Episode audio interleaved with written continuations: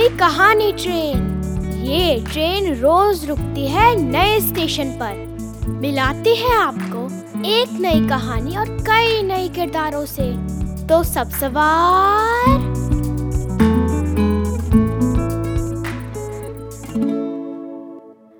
आज की हमारी कहानी है प्रथम से। छन छन, और इसे लिखा है मुकेश प्रताप सिंह ने। काली अंधेरी रात थी। कहीं से खट की भी आवाज़ आती तो सभी सहम जाते। काका कहते, डरो मत, मैं हूँ ना। लेकिन डर तो उन्हें भी लग रहा था। भूरी तो काका की गोद में सिर छुपाकर बैठ गई। तभी आवाज़ सुनाई दी। छन छन छन छन। सब एकदम से घबरा गए। अचानक आवाज़ बंद हो जाती। कुछ देर बाद फिर धीमे धीमे आवाज़ आनी शुरू हो जाती। जैसे आसपास ही अंधेरे में कोई चल रहा हो।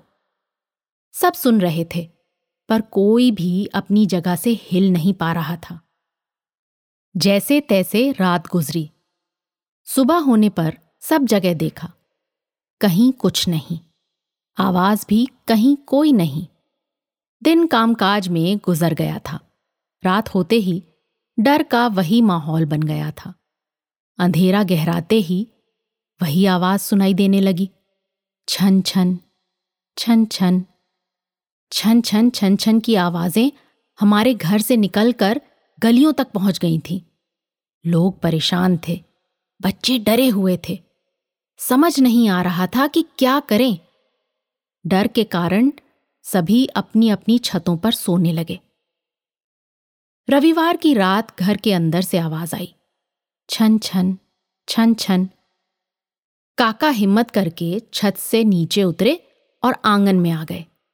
आवाज़ कभी आती, कभी बंद हो जाती। जिस कमरे से आवाज़ आ रही थी, उसके किवाड़ खुले पड़े थे। काका ने झट से कमरे के किवाड़ बंद कर दिए। काकी को आवाज़ दी। काकी लालटेन लेकर आ गई। लालटेन की रोशनी जैसे ही कमरे में गई, छन छन छन छन की तेज आवाज़ें आना शुरू हो गई। घर में हो रही इस खटर पटर को सुनकर पड़ोसी भी आ गए। अब तो कमरे में छन छन छन छन की आवाज़ के कूदने की भी आवाज़ें आने लगी।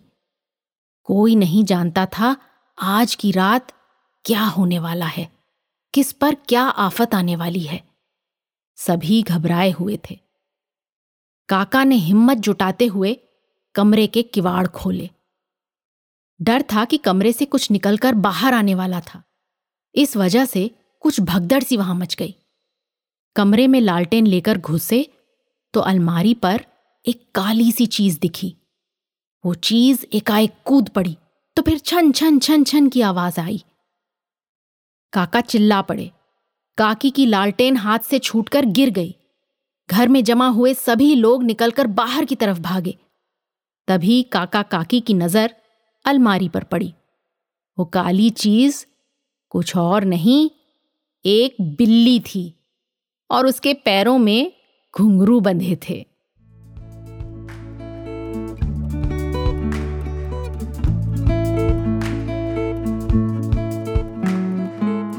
आशा है ये कहानी आपको पसंद आई होगी।